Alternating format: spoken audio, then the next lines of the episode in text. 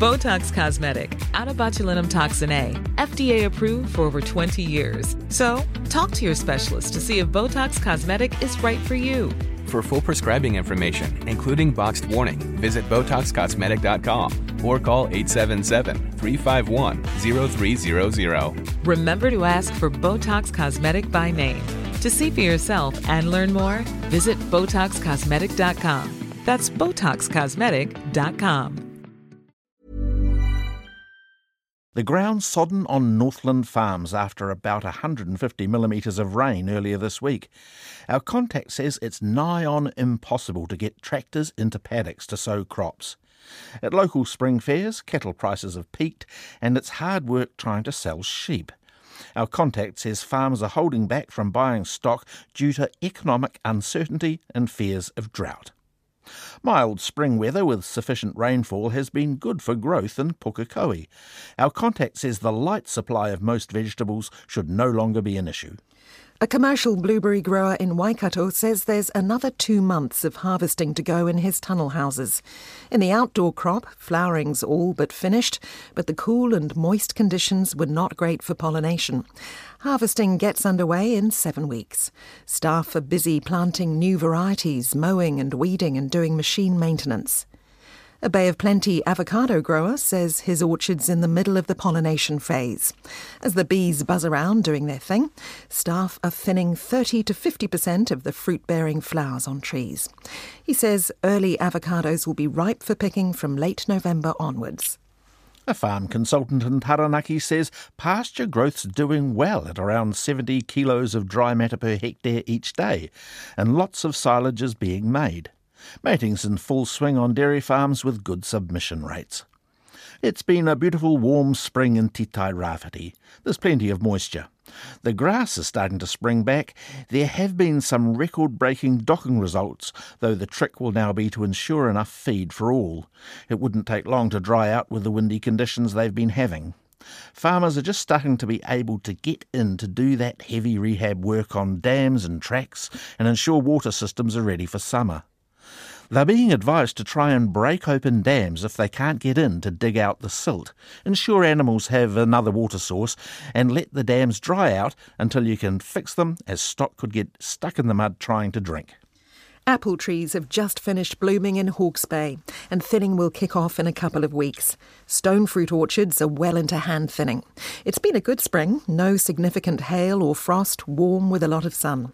The consultant says while there have been significant losses from this year's cyclone, they're seeing resilience among surviving apple and pear trees, despite the waterlogging and silt. The same can't be said for stone fruit and kiwi fruit, where it's now apparent whole blocks have completely died. It's still pretty saturated in some parts of Rangitikei Manawatu. Pasture covers are generally good and are coping with peak feed demand at the moment. Docking results have been mixed. It's been a stop start spring in Wairarapa, and the challenging season is not over yet. But the ground is drying out, and finally heavy machinery can get onto the land. It's been an 18 month wait for one farmer to do the work needed.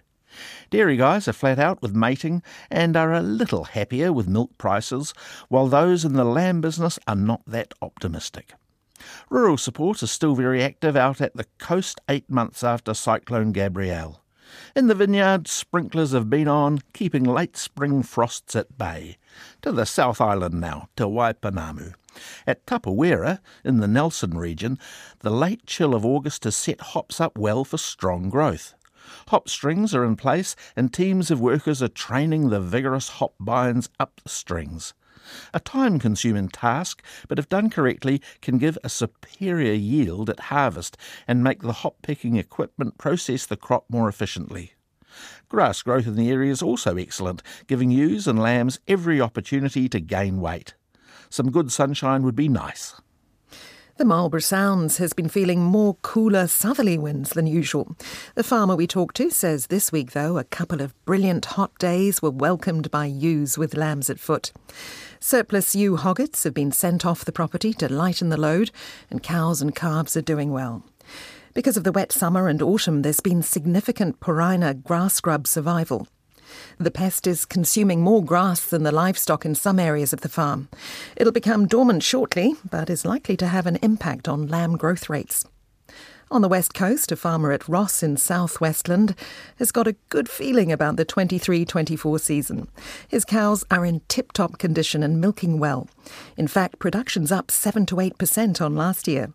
There's plenty of feed around, and paddocks are still firm under hoof, despite regular rainfall. Artificial insemination, or AI, is due to start next week, but other farmers in the district are well into it already, he says. The last month has been frantic on our Contacts Hororata farm in Canterbury, with fodder beet, kale, swedes, hybrid radish, spinach seed, and maize being planted. Fertiliser spreading and spraying's been difficult with a lot of windy conditions. Irrigation's now on as soils dry and temperatures increase. Bulls have also arrived and are out doing their job with the dairy heifers. A sheep and beef farmer in South Otago says he's expecting 2023 to be the worst financial year in his 40 years of farming. Farm costs are up 15 to 17% and income is down 20%. Lamb prices are predicted to drop $2 a kilo on last year, and we all know about strong wool prices. He says if he could retire tomorrow, he would. On the bright side, there's plenty of feed around, and lambing and tailing finished up this week. Next up, the lambs will be drenched, and the last mob of heifers will be trucked to the works. AI is in full swing on a Mataura dairy farm in Southland. Cows are just past peak milk production. Currently, they're producing 2.3 kilograms milk solids per day, but this will drop when they get pregnant. New grass and crops are in the ground, but windy conditions are making life difficult for spray contractors. Our contact says the farmers he's talked to are holding back on spending until they know what policy changes will be made in the ag sector. This is Country Life on RNZ National 101 FM.